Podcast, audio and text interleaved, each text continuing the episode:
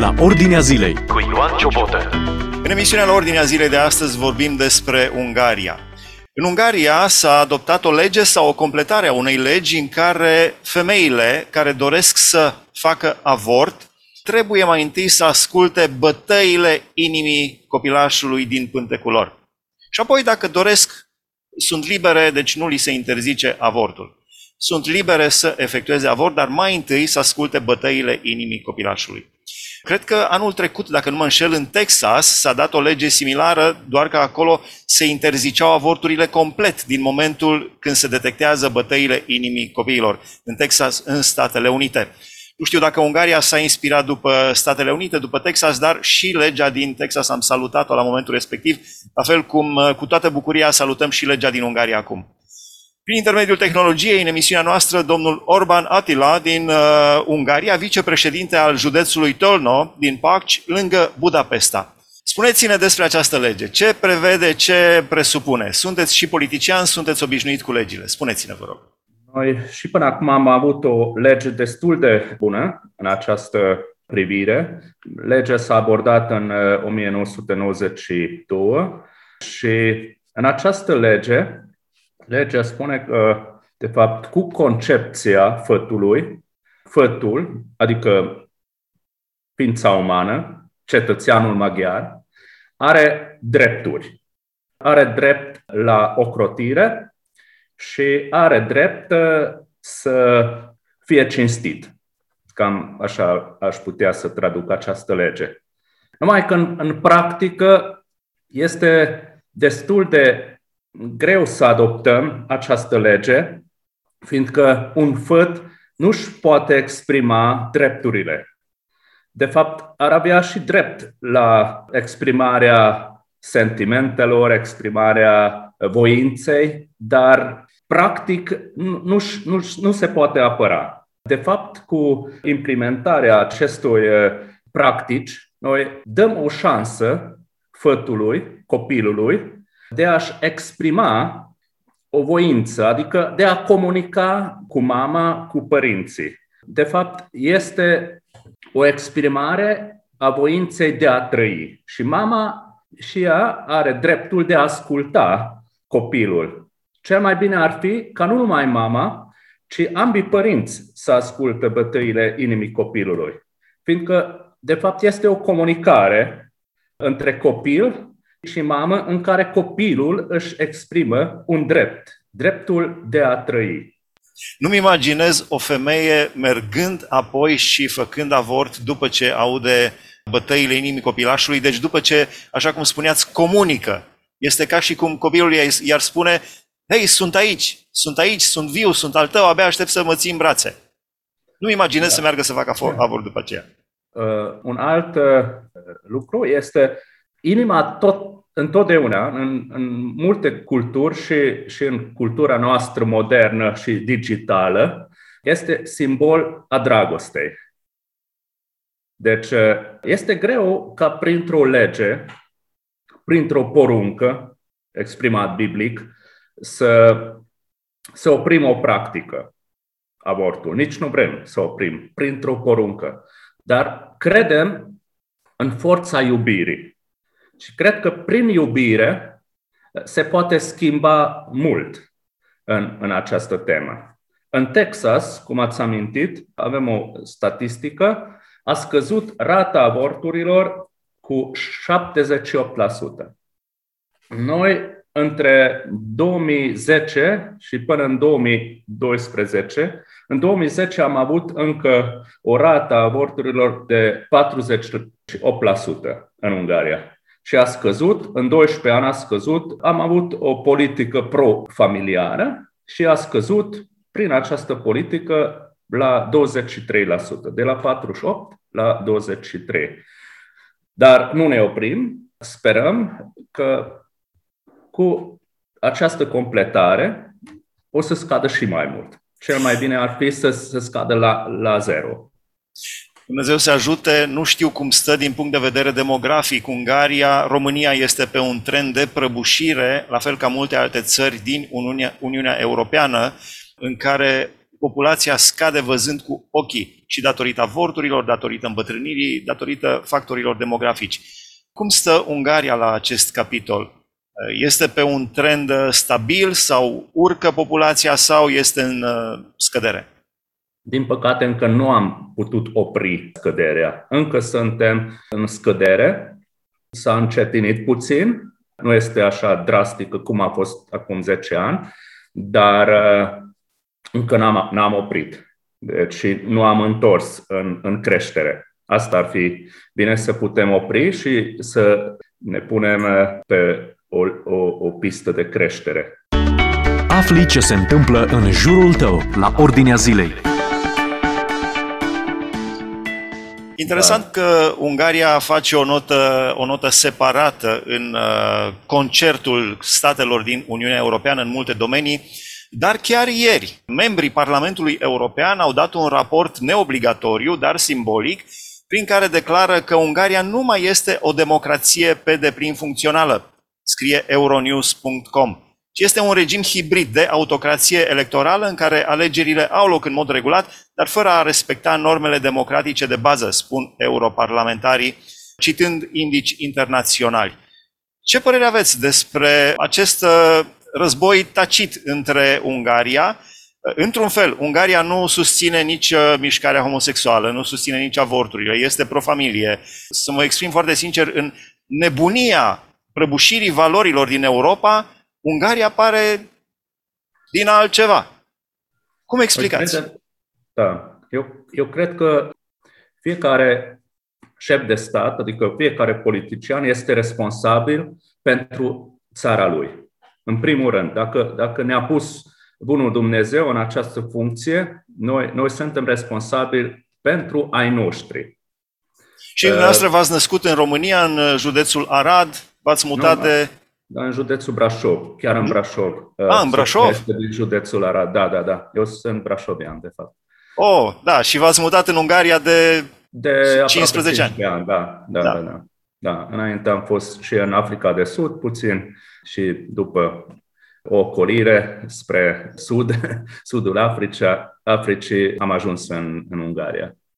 Da, deci da. spuneți-ne despre această, acest ton pe care Ungaria îl dă în, uh, și, și Polonia, la capitolul avorturi sau uh, pro-life și mișcare homosexuală, și Polonia este cam pe aceeași frecvență cu Ungaria.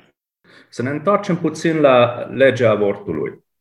Noi respectăm uh, gândirea țărilor occidentale. Fiecare gândește cum, cum vrea el. Dacă ei vor. Deci fiecare țară are o problemă demografică. Europa întreagă are, are o, o, o problemă demografică.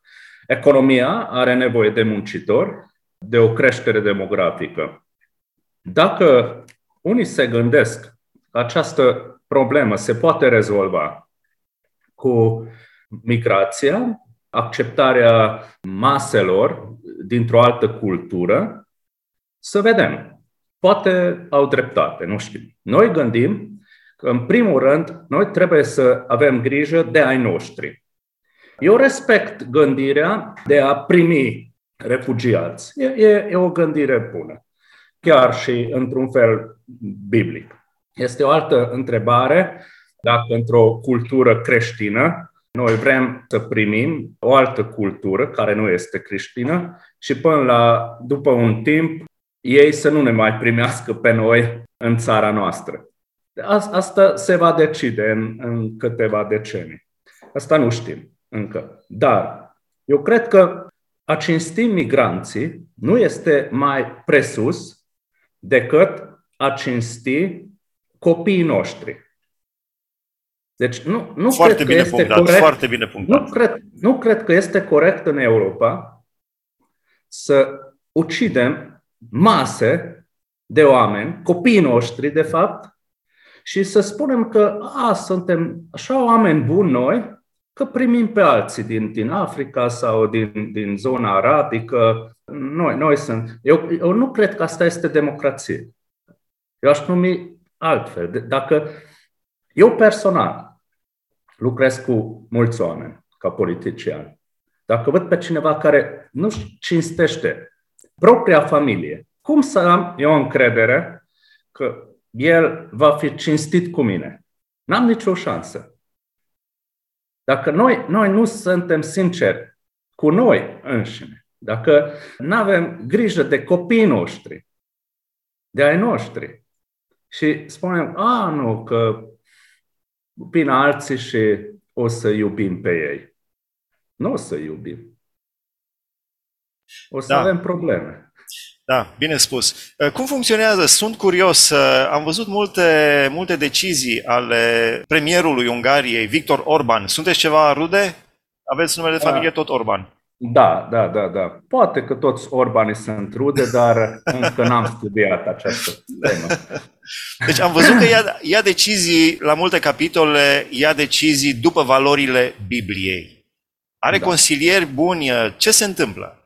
Are mulți consilieri care sunt oameni creștini, care citesc Biblia și se pare că dă sfaturi bune, biblice, premierului. Și el, el acceptă acest sfat. Chiar în familie, soția, copii sunt creștini care citesc Biblia.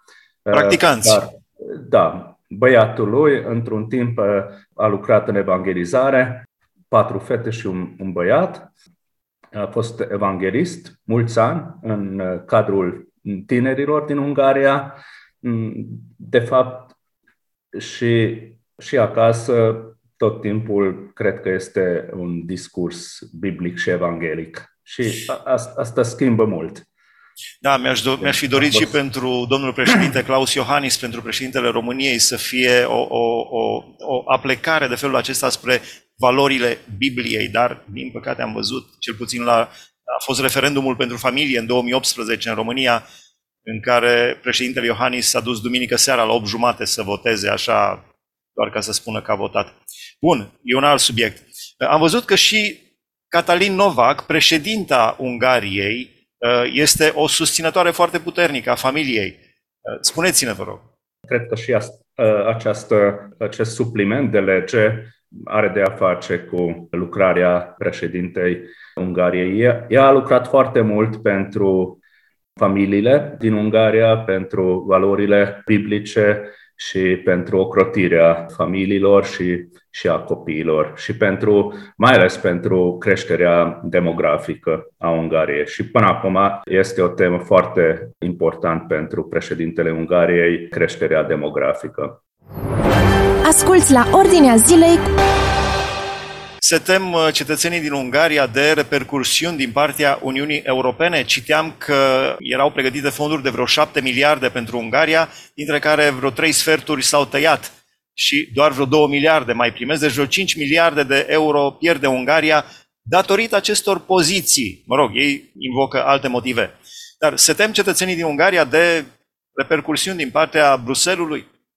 Nu cred că este o teamă generală în, în Ungaria, asta este o problemă care trebuie rezolvată. Noi sperăm că, până la urmă, politicienii maghiari și cei din Uniunea Europeană se vor înțelege și vom primi banii care ne aparțin. Spre final, știu că nu sunteți din Fides, partidul Fides este la putere în Ungaria, dar uh, sunteți într-o alianță. Care sunt valorile pe care le, le susțineți? Și care sunt valorile pe care le susține majoritatea parlamentară acum în, în Budapesta? În momentan sunt două partide de, în guvernul României, uh, Ungariei, două partide de guvernare. Este Fides, Tinerii Democrați, prescurtarea Fides, Tinerii Democrați Maghiari, adică Alianța Tinerilor Democrați și este Partidul Creștin Democrat. Eu sunt chiar președintele, șeful partidului din județul Tolna și suntem în alianță cu, cu Fides. Eu de multe ori spun că ca și trup și suflet, Fides este mai mult uh, ocupat cu probleme mai mult fizice, cum am spune.